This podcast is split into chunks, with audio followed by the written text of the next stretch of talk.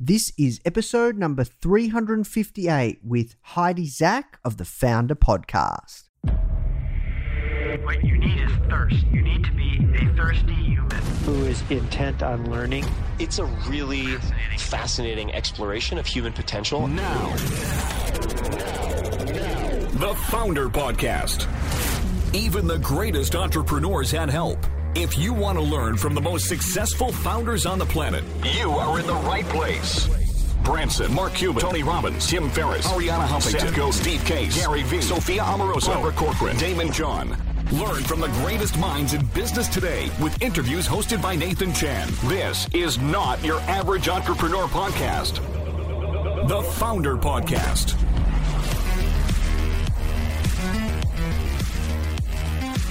Hey guys, thank you so much for tuning in. Before we start today's episode, I just want to let you know that our goal at Foundr is to help entrepreneurs succeed however we can by giving away high quality content in the form of interviews, blog posts, podcasts, YouTube videos, you name it. We put out so much content to help you. And another interesting project that we're working on right now is partnering with world class founders like Daymond John, Alexa Von Tobel, Greta Van Riel, and so many more to teach crucial skills like negotiation, finance, e commerce, and so much more. So, if you'd like to get access to these free trainings with founders like this, which is 100% free, just go to foundr.com forward slash free. Okay, so now let's talk about today's episode.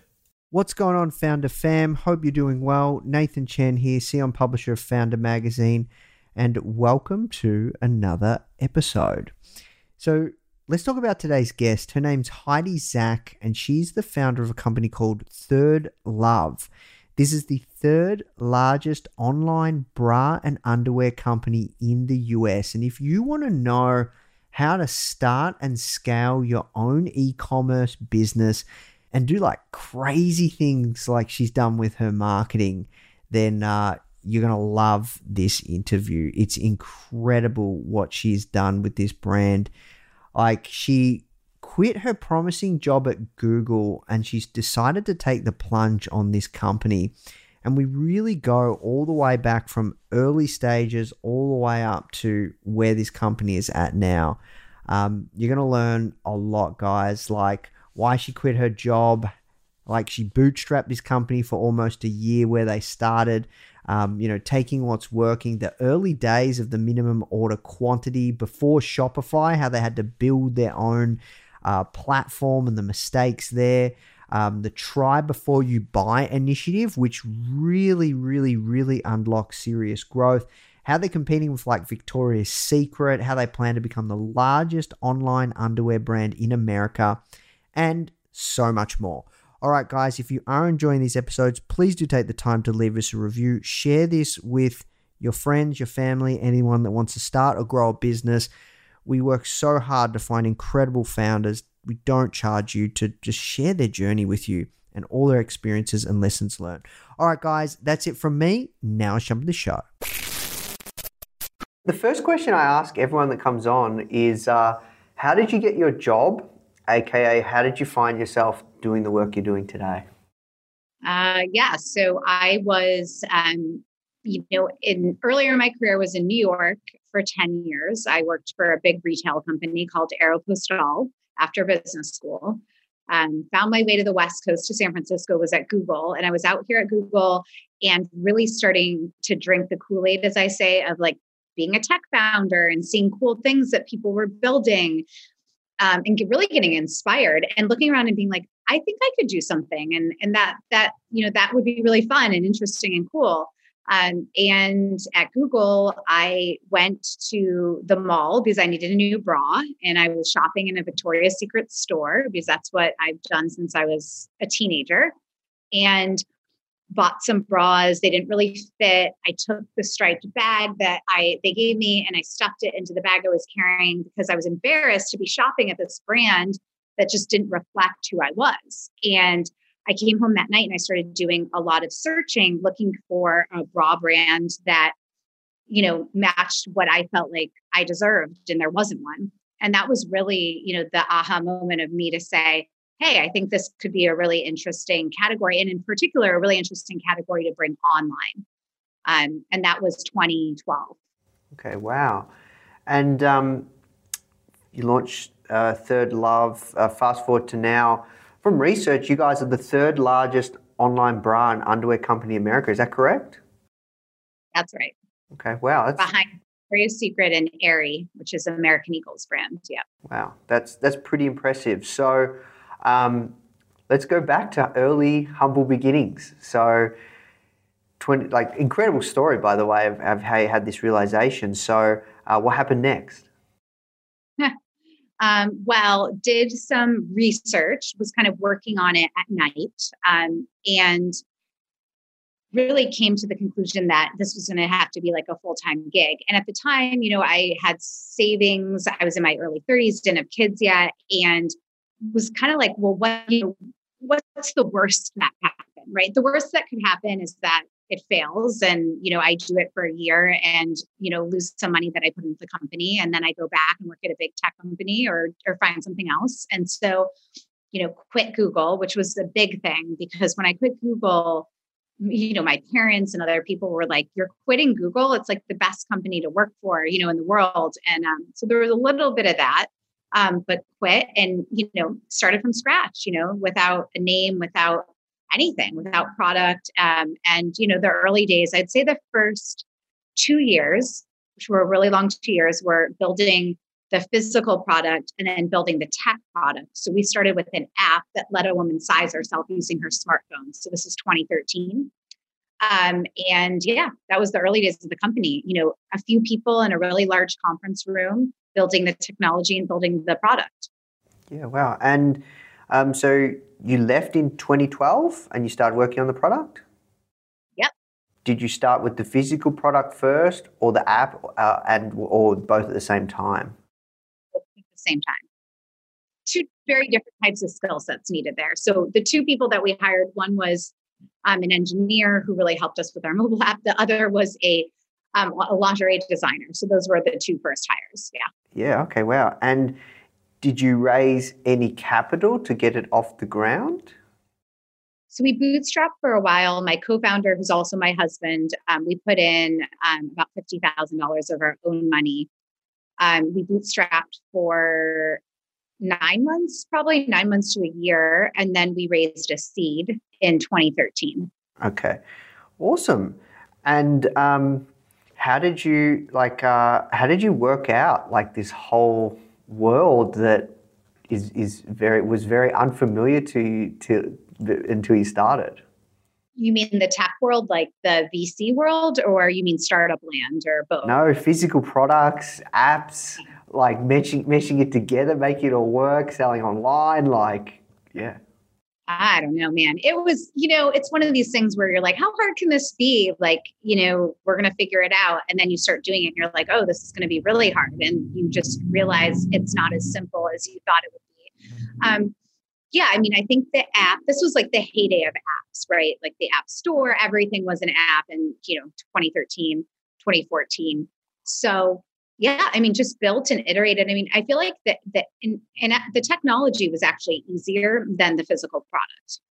Um, because physical product, we had really distinct ideas on like the fit and the quality of the product. And it just took a lot of iteration and testing to get the physical product to where it needed to be i think that took like a good two years of our time um, and but you you know you test you iterate you use focus groups you learn and you just try to keep moving forward. And then at some point hopefully things start to click and work which they eventually did for us though it was long and hard at the beginning where it wasn't working. And then if it works then it's easier because you're just scaling and taking what's working and and and amplifying it. So it sounds like you you come from a do you have a good product management background previously in, in previous careers um, yeah i did a lot of new business development um, but at google yeah i was doing more um, at Aeropostale, I was doing launching and incubating new brands um, and features within the company. So there, I had a little bit of that entrepreneurial background in a big company. And then at Google, I was doing more, yes, like website testing and optimization and a bit of that. So I definitely had some of the skills needed, but I would say most of what I've learned has been on the job at ThirdLove. I mean, there is no handbook for starting a company. and that's why people fund second time founders. I always wondered that. I was like, why can why can if you start a second company, even if your first company failed, people will back you? I've always wondered why. And that now having done this, I'm like, there's a reason why, because there's like a thousand and one things I wouldn't do, you know, the next time around. Yeah, yeah, you, yeah. You got the battle scars to prove it. So, um, I'm curious, what what did MOQ look like for the physical products? Yeah, um, well, there's always a way to pay more and get less, but you know, with um, with bras in particular, it's usually three thousand to thirty five hundred per style color which is high, high, high. Um, so yeah, in the early days, we'd oftentimes order a lot less than that and just pay surcharges, which made our, you know, our costs extremely high at the beginning. How did you go to market and what did that look like? And um, I assume you use Shopify? That's also another good story. Um, no, we didn't in the early days. Well, if you think about when we launched, it was Shopify was around, but they were tiny and they weren't ubiquitous like today, right? So we built our own front end and back end, in particular because we had the app and we had sizing and we felt like we needed something more custom. And that was a terrible mistake. and we eventually moved to Shopify in 2015. And we've been on it ever since. We're one of the biggest um, brands on Shopify today. But um, yeah, so we so we in terms of go to market and like product market fit, our biggest success in the early days was a program called Try Before You Buy, which we called TBB. And this program, we allowed a woman to buy a bra, just pay shipping like $3.99, send her a bra, and she didn't have to pay for it. And she could take the tags off and wear it and wash it for 30 days. And if she loved it, she kept it. And if she didn't, she sent it back for free. Um, and we marketed that program and really, you know, we stood behind our product. Like we knew we had better bras. And so that was us really putting a stake in the ground and and and being like this is the moment. Like this either works or it doesn't. And if it doesn't we probably won't be around in a year. It worked. Um, and that program you know we used for years to acquire new customers. Nobody knew ThirdLove. No one trusted us. No one had heard of us. So it at that moment in time that was the i would say uh, it was the most important marketing initiative you know that we launched in the early days. Yeah interesting. Um, so yeah uh, I'm curious. So it sounds like um, that was a really powerful uh, offer that converted really, really well, and you guys probably just scaled scaled that aggressively across all performance marketing channels, right? Exactly. I mean, I think the big thing, you know, is that is that you have to find something that differentiates you or your product. And so um, this certainly differentiated us and I think gave customers the confidence they needed to try something new in a category where they had been let down a lot. It's kind of like what I was talking about. If your average woman's walking around being like, ah, I've never had a bra that worked, I've never had a great product, like, why would you believe there's something better? So you kind of need something unique to tell the customer, like, try us, right? But yeah, so when it worked, it worked really well and it was very differentiated. And I don't know that any other brand's ever done this distinct program since. There's a lot of trial kind of things you can do, um, but you really have to know your product is good if you're not asking for money up front. Yeah, I agree. It's a great no brainer offer, right? It, it removes all risk uh, for the customer. Um, yeah, I, I do think though, like like Warby Parker do something similar. Like I got this Oura ring, like this Oura ring. You know, you, you they send you the kit. One. Yeah, it's it's amazing. Like so, you, they send you the kit out. You can you can try it. Like, but yeah, no. Um, it, it is a great offer. It is an irresistible offer. Like it is a no brainer. It removes all risk from the customer and puts it all on the on the uh, you know the brand. But you have to have confidence in your product. And yeah, no, that's amazing. So. I'm curious as well. Um, when it came to, I guess, your big break, uh, w- was that when it happened in 2015 when you tried this, that program? Before then, was it just kind of slow going or? Yeah, I mean, before that, I mean, I tell the story. I mean, there were days in the early days of ThirdLove where we would get like no orders or like one order or five orders. Like I remember those days vividly um, because they're extremely painful. Um, and, you know, you know, there's this idea sort of, or there used to be like, if you build it, they will come. And it's like, you know, if you build it, like nobody know, you know, unless you have traffic, right? And um, they won't come, you know? And so, um, yeah, I would say in terms of hitting a, hockey stick like growth, it came, you know, in the wake of the Try Before You Buy program. Um, that was definitely like a big unlock for us in terms of building the brand. When you did go to market um, and you said, yeah, it was slow and it took a while to get going, what things did you try that didn't work? I'm curious. Um, I mean, I think we tried, uh, you know, we tried a lot of just kind of more uh, what I would call like more traditional ads, like speaking to things that actually work for us today, but didn't at the time. So things about like the design of the product or the comfort of the product or the fit or the quality, like the natural things you think that someone's looking to understand. But I think those things tend to work better if you have some level of brand recognition. And so that that would probably was the biggest thing. Um, we also tried like we had a lot of different bra styles in the early days and there was this one bra style that ended up working that's still our number one product right? It's our hero product called the 24-7 t-shirt bra. And so a lot of it also was like the trial and error of figuring that hero product out.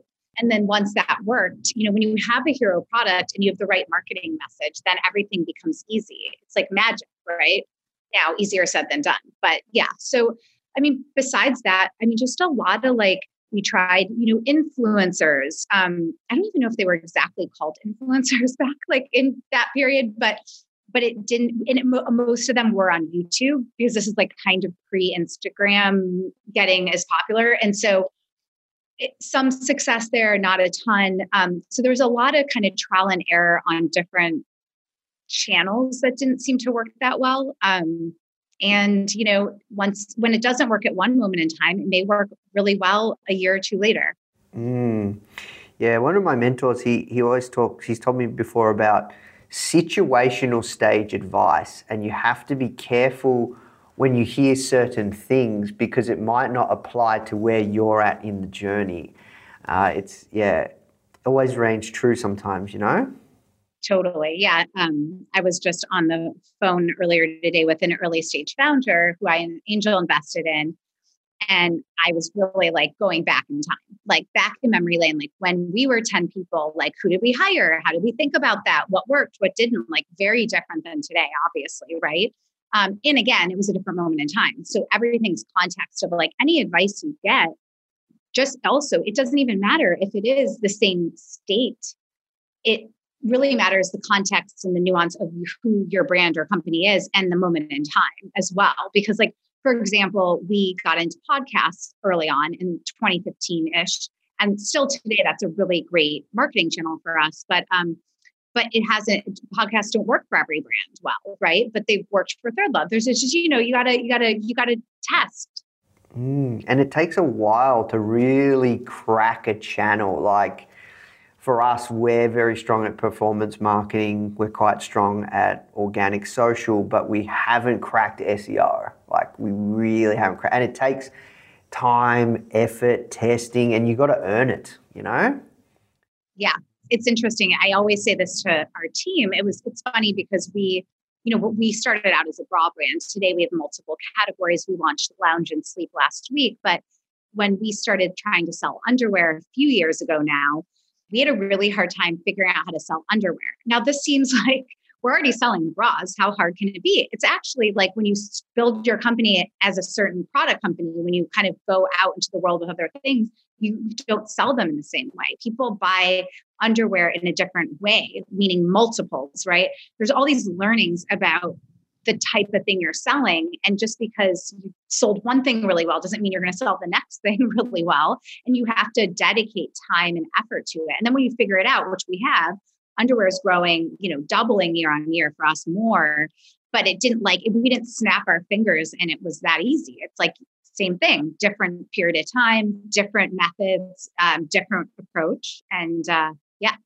Yeah, I'm curious, especially because you are based in San Fran. Um, like I speak to a lot of founders, right? And and especially in San Fran, there's this philosophy that it's product pro product versus marketing, right? Like you know what I'm talking about. Like it's all about the product. The better the product, the better product, the better product, and let the product market itself. Um, because you're there and, and you have an interesting story around this, what is your take? Is it product or the marketing? Um, generally, I would say it's both, right? I mean, again, if you don't have great product, um, no matter how good your marketing is, you may acquire a lot of customers or you're not going to retain them. And that's a terrible situation to be in, especially if you're paying money to acquire those customers. So, you know, product first, quality first. Um, the question is, how good does it have to be? So there, therein lies like the, the question, because you could spend tons of time and money perfecting a product, but generally speaking, not this is not for like a car obviously but for a lot of products maybe it doesn't have to be perfect right? Um, it has to be quite good but maybe not perfect. And so i think there is a line um, that you can get to that it's good enough. Um, and some people who are obsessed about details maybe you know there's a there's a fine line i would say on that. And then but marketing is really important because you need to know how to sell the attributes of your product in a way that resonates with your customer. And that is called product market fit, right? Meaning you have a great product and you know how to sell it and or market message it. And a lot of times what you think um, you know, like I said, what you think may be the best selling attribute isn't going to resonate and you got to test it. So, like at ThirdLove in the early, early days, um, we were running all these ads that weren't working. So, one of them was try before you buy that ended up working. Another one was ready to graduate from Victoria's Secret. And that wasn't about us, right? I'm not saying anything about ThirdLove. I'm not saying anything about, I am intuitively, I guess, underneath, but I'm just saying, are you ready to graduate from Victoria's Secret? And many women, that was the hook for them because they were like, yeah, I'm totally ready. And those type of ads worked really, really well for us because it's about a state of mind and it's about changing a behavior, right? Um, and so I think that how you market and the message that you use is imperative um, to success for sure. Hey guys, I hope you're enjoying this episode and learning a ton. As you know, in this series, we interview some of the greatest founders of our generation to find out how they did it. However, if you're thinking of starting your own business and you want to hear from some incredible stories from everyday people like you or I who are actually in the trenches, only been building their business for maybe one year or two years, like that are building right now and they're really in the early stages, but they're getting success, you should come and check out our new podcast, From Zero to Founder hosted by our community manager, Molly Flynn.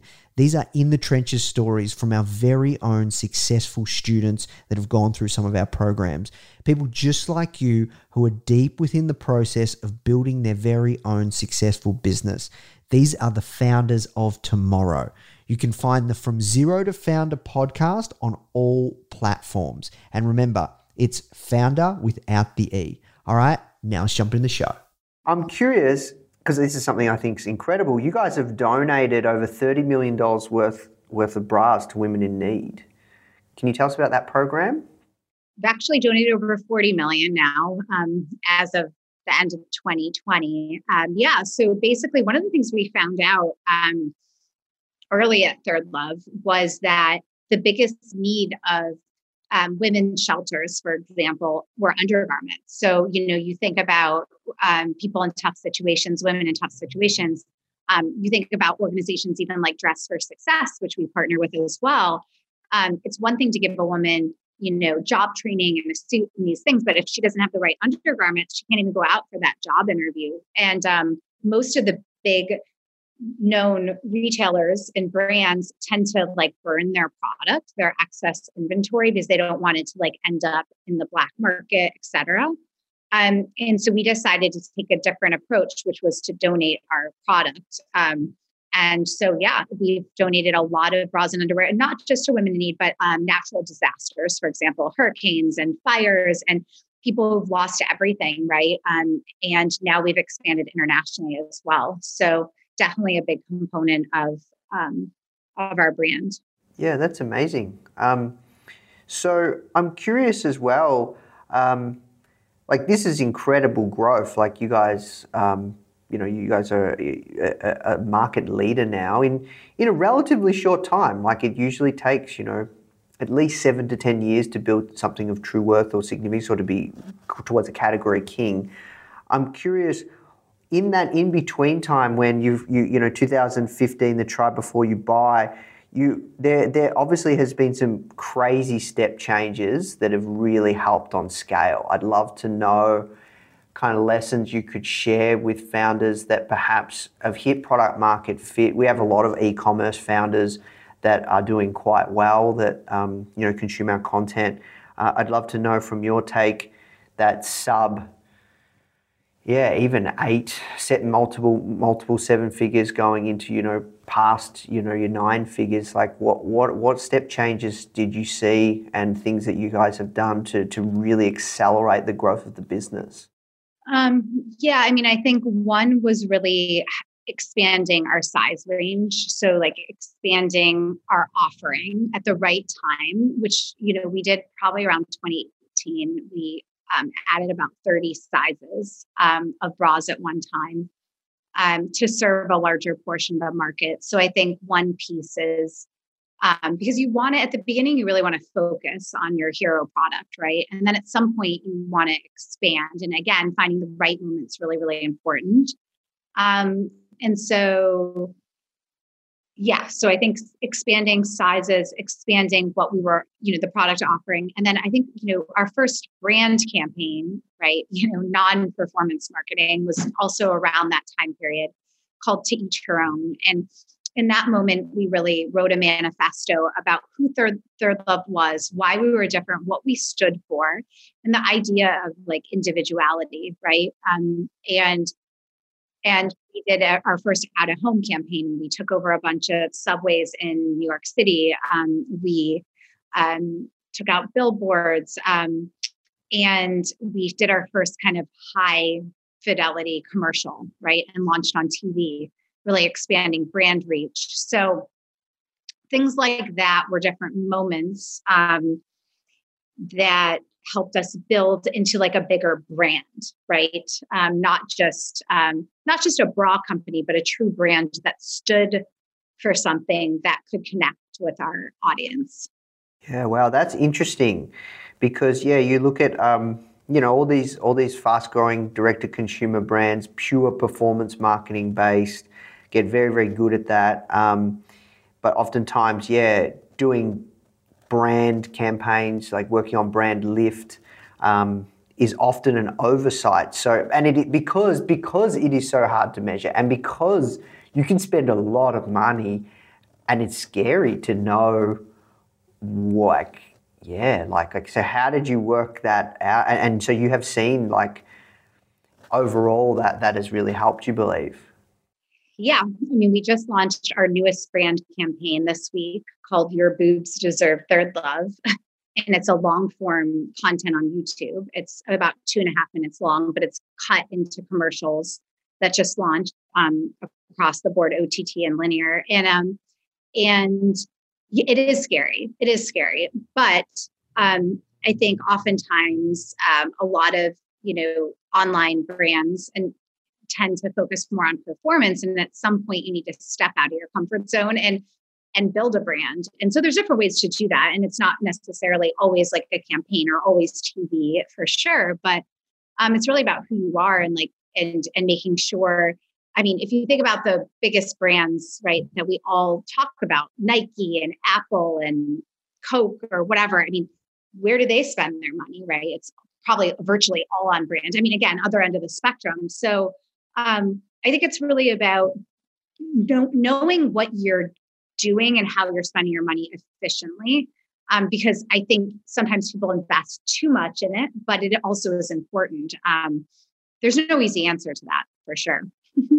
yeah, I, but I do think it's it is very interesting you say because once the brand let once the brand gets to a certain level of maturity, you, you don't have to go 100% performance. You can go maybe 95 and 5 on brand, right? And the, and you can make it work, um, but it's just hard to see. But yeah, I really like this idea of the manifesto. I think that's super smart and really using the why because that is how you can differentiate yourself to a Victoria's Secret. You know what I mean? Like, and it's it's a it's a message that is clearly articulated that that can connect with the consumer at a much deeper level and also create more raving fans. Yeah, and the manifesto itself actually led to an interesting moment for us as a brand, which helped build the brand, but it was actually virtually free, which was, um, you know, Victoria's Secret in 2018. Um, their CMO at the time, who's since resigned, um, put did an interview, and the article came out, and I was getting all these texts from people, and the title of it in Vogue was "We're Nobody's Third Love, We're Women's First Love," and and so he did this whole interview, but in it he talked about like why they don't feature plus size women because they tried it in 2000 and it didn't work. You know, they would never feature anyone trans. Um, they the fashion show is entertainment and people women love spending their sunday night watching you know the victoria's secret fashion show and he said all these things and we had just written our manifesto recently to when this happened and we decided to take out a full page ad in the new york times writing an open letter to victoria's secret um, and it was signed by me and it was basically like dear victoria's secret like we believe there's an alternative for women and an alternate view um, of what it means to be, you know, a lingerie brand and what what we stand for, what we think women want versus what you think women want. And um, you know, that ad wasn't, I forget how much it was, but the amount of media and conversation and brand connection it created for us as a company um, was hard to track, but measurable and really important to us. And having that manifesto and that brand campaign of who we were articulated allowed us to do that really well. Yeah, very, very smart. Okay, this is fascinating because now we're talking like, you know, really mature, like a like like smart scaling decisions that a lot of people don't talk about, right? Like we're like, yeah, this is great. Okay. So let's talk about you talked about like the right time to add new categories. So let's just say someone has a hero product and they might have some accessories around that hero product. Um, and now they're looking to kind of bolt on a new line, uh, potentially give it a crack for a new hero. Like, how do you know when that new time is? Because focus is key, and it's like like we talked about. You have to earn that right to understand how to sell that particular product, what angles resonates with what audiences.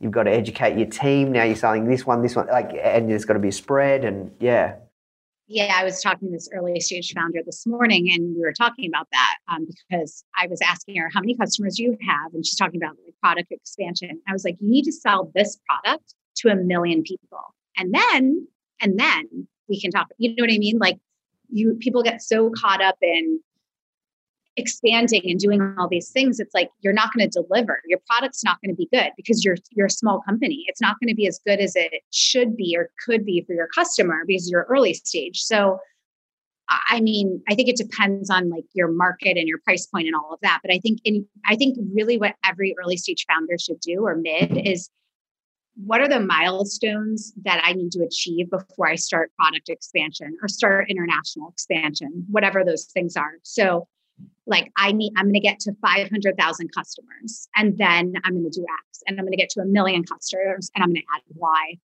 Um, in, in that way, it's, it makes you really focus. If you have that great product that we talked about, then you should be selling that product to a lot of new people, not selling, creating new products to send, sell to the 10,000 people you've acquired. And then it just helps you focus more and focus. It's also easier to sell one thing more than multiple, which is a learning that we had, right? Like I said, this about bras into underwear. When you sell one thing, it's easy to do it pretty well. When you have five things to sell, what takes the priority? How do you talk about it? People start potentially trading. They're not going to buy everything. Um, and then the last point I'd make is I think you really want to be cognizant of what you're trying to do. Are you trying to attract new customers with your new product or sell more to your current customers with your new product? Because those are two totally different decisions that would likely make you create different types of products. Yeah, that's a really good point. Um, I think oftentimes once you do get a bit of traction, it's exciting to create new products and you can get caught up in that and then you think, okay, well, if I have, you know, 30,000 people that have bought, then I can do a promo around this and we can, you know, then we go, then we can sell more and then we can have more potential upsells and then we can raise average order value and then, yeah, it, it is an easy trap to fall into, I think. Yeah. And look, like I think some things are easier than others. So if it's reasonably low lift to develop it, okay, you could contemplate it. But if it's a big money and time investment, like you have to really, really know what's going to move the needle for you. So I'm curious around, I guess, uh, retail. Uh, have you guys uh, opened any retail stores or looking to? We had a pop up that we had opened in New York City and Soho in 2019 in the summer, and we shut it down when the pandemic hit in March of last year. Um, we had plans to open five stores last year, um, but hadn't signed any leases. So right now we're 100% D2C with no immediate plans to do physical retail again right now. I'm curious as well when it comes to fulfillment. Are you guys uh, in house or using third party? We use a 3PL. To me, it's not a core competency for us as a brand and it's a big undertaking and there's other people who are better at it. so you know my advice would be there are certain businesses that i know especially um, businesses that are more potentially like subscription based with lots of items where they really need to personalize it that they have their own dcs and they operate them and it makes a ton of sense operationally because it's a competitive advantage. But again it goes back to like what's your competitive advantage? Ours is not distribution. It's not our warehouse. Interesting because yeah I think um, companies, as they do try and scale, they try and control the whole supply chain. Um, and that is, yeah, obviously customers want, want things faster. Amazon is training people to, to expect that. Um, okay, interesting. Uh, any thoughts on Amazon going there, touching that?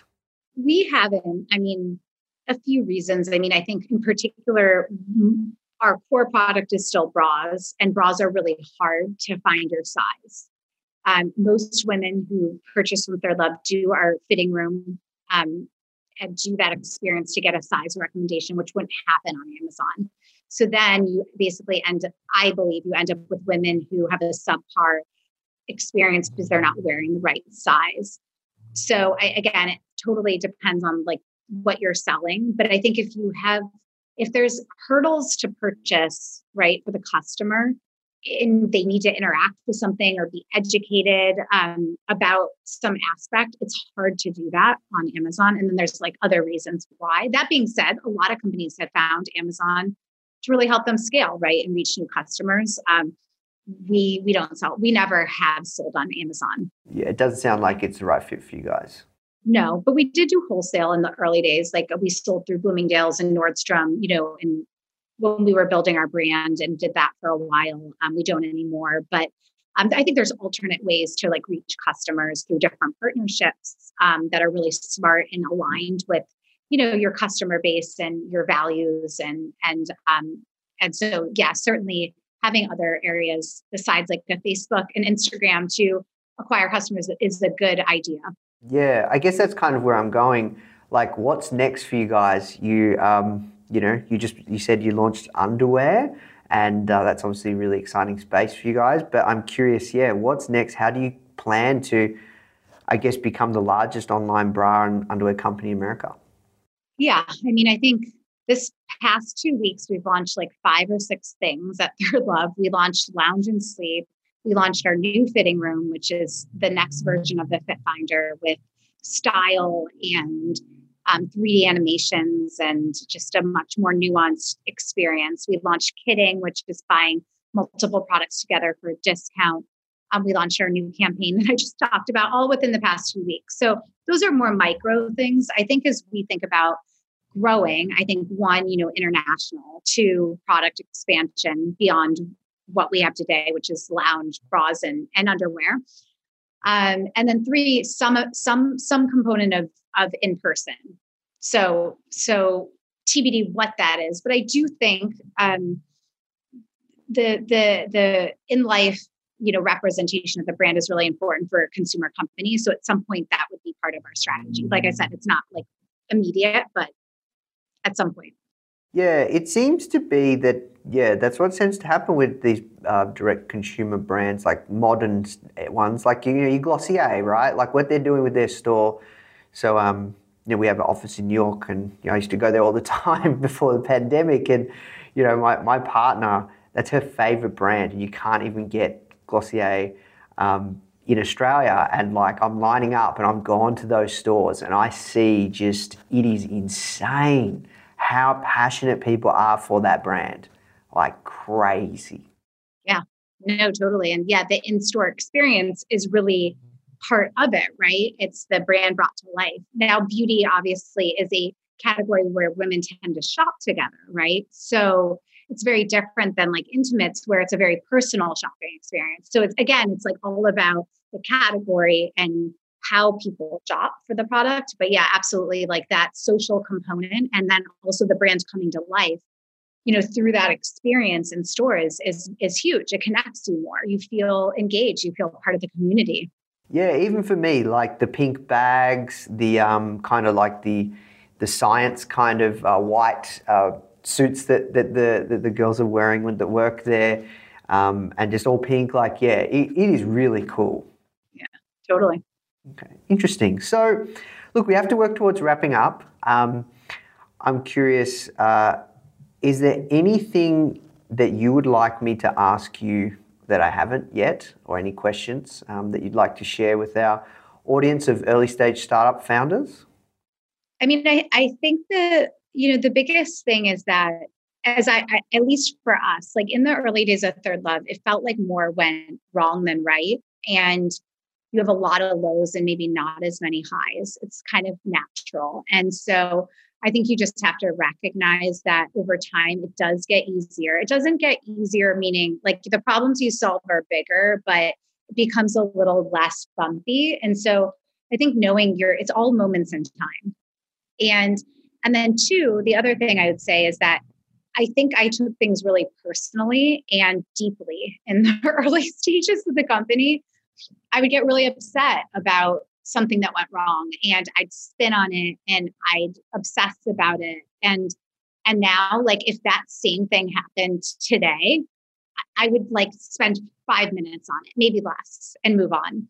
And so it's all perspective. But I would say if any piece of advice I could give, it's like just don't take it so hard, you know, just like recognize it didn't work, recognize whatever, make the decision, move on, and like stop obsessing on the past, like focus on the future. yeah, I, that's great advice. Sometimes harder to know though when you read it, right? no, totally, a hundred percent. But even like, even if you can say to yourself mentally, like, there was this thing that happened three months ago, and I, it was somewhat similar, like, and it wasn't as bad as I thought it was. So, like, let me like approach this next like valley of death knowing I'm likely going to get through it because I got through the last one. And just like the more times you can do that to yourself and train yourself to be like, I felt this way before. I'm not going to do the exact same thing I did last time. Like, you've got to grow as a leader. I mean, somebody once said to me, and I think this is a really good point like, your company is going to grow. Maybe it's growing like this, but generally, if you're successful, it's going to be growing at some pace up. And you're here and you have to stay above the curve. You have to be growing faster than the pace your company is growing. Otherwise, you're not going to be a good leader and you're not going to be able to scale the company. So you have to have a growth mindset for your own self as well as having that growth mindset for your company. And that means like recognizing these patterns and like evolving and and you know learning to to react differently and have a different mental perspective. Yeah, I love that so much. Um, I'm a big fan and, and do believe that the reflection of your company's growth is a reflection of you as a leader, like of, of, your own personal growth. Totally. Yeah. And like we all are on a journey, right? You know, you're, we're all on a journey and your company's on a journey and your team's on a journey. And so the sooner you recognize that and can lean into that, it's it becomes really exciting to see that progress versus scary, you know. I have to ask you as well, during those times when you know you wouldn't get one sale, did you ever feel like giving up and what kept you going? I'm not one to like accept failure. Like, and I think that's probably innate to most entrepreneurs or the ones who succeed because there'll be like so many failures that you won't be able to even count them. Like, not succeeding wasn't an option. Like, to me, that was like, even in, I, there was one investor, early stage investor, who told us to throw in the towel at one point. And we'll always remember him saying that and how bad it was because we're like, no, you know, no way. No, like we're gonna make it, we're gonna, we're gonna, we're gonna do it. We're gonna, we're gonna figure it out. And we did, but you know, you just have to be able to say, like, I'm gonna keep pushing, like I'm gonna try something new. I'm not gonna get down. I'm gonna keep trying something until it sticks and have that perseverance. I don't, you know, if you don't have that, you won't you're not going to cut it as, a founder. And during these times, or even now, do you do anything on for your own personal growth? Do you listen to potential like books or like listen to YouTube? Like, like is there anything that you do to keep your mindset like and, and to fuel it and that thinking big and like? Yeah, I mean, Scott Galloway is pretty awesome in terms of like leadership lessons. Um, uh, there was a guy in my YPO forum. So I'm a member of YPO. I joined a few years ago. And that's been a really good network for like growth and like holding myself and others accountable for things we need know we need to do. Um, but one of the guys in my forum um, wrote a book called Master Master Your Code, and I would really suggest people read it because it's all about this idea that we have these preconceived notions about ourselves that actually impact almost everything we do and how we view the world and how we view ourselves. And unless you can unlock that and understand that, you actually can't. Um, you can't. You can be good. You're never going to be great. And so the idea of master your code is if you want to be a great leader, a top one percent, how do you do that? And it's about really understanding in the core of who you are. And a lot of it comes from childhood, like not to get too into all this stuff, but like it really does. It's like, you know, those there's these moments that define who you think you are, who you how you think you behave. And when you unlock that, it allows you to make radical change and, and change the way you view the world. And so really it's a lot of it's about you control you. And so I you know, every day, you know, I talk, I always, this is my own personal motto. It's like, I can't control almost everything in the world, right? Like, I lack control in many, many areas, but what I can control is what I do, how I feel, what I say, and how I prioritize my life and ThirdLove, you know, in, in a nutshell. And if I really focus on what's in my control, then that's how I can make an impact. If you get spun up on other people and other companies and this and that and all this stuff, it's like you spend all this emotional energy on something or people that is totally out of your control. So you got to, you do you, like, right? Every day you wake up and be your best self, you bring your best self, and everything falls into place more often than not anyway, it's called Master Your Master Your Code. It's a good one. Yeah. Okay. Awesome. No, that's that's an amazing realization. Um, it's funny you mentioned YPO. I'm just about to join as well. Uh, I, yeah, like literally have an interview with the missions people next week in Melbourne, of course. But yeah, um, yeah, it's um, it's cool. It's it's a very it's it's a nice network, and it's great because you have people outside your industry, so it's so diverse that there's just like a lot of learnings, and everyone struggles with the same thing though yeah, no, it, yeah, the forum experience is amazing. I, I really enjoy it because um, I was an EOer as well.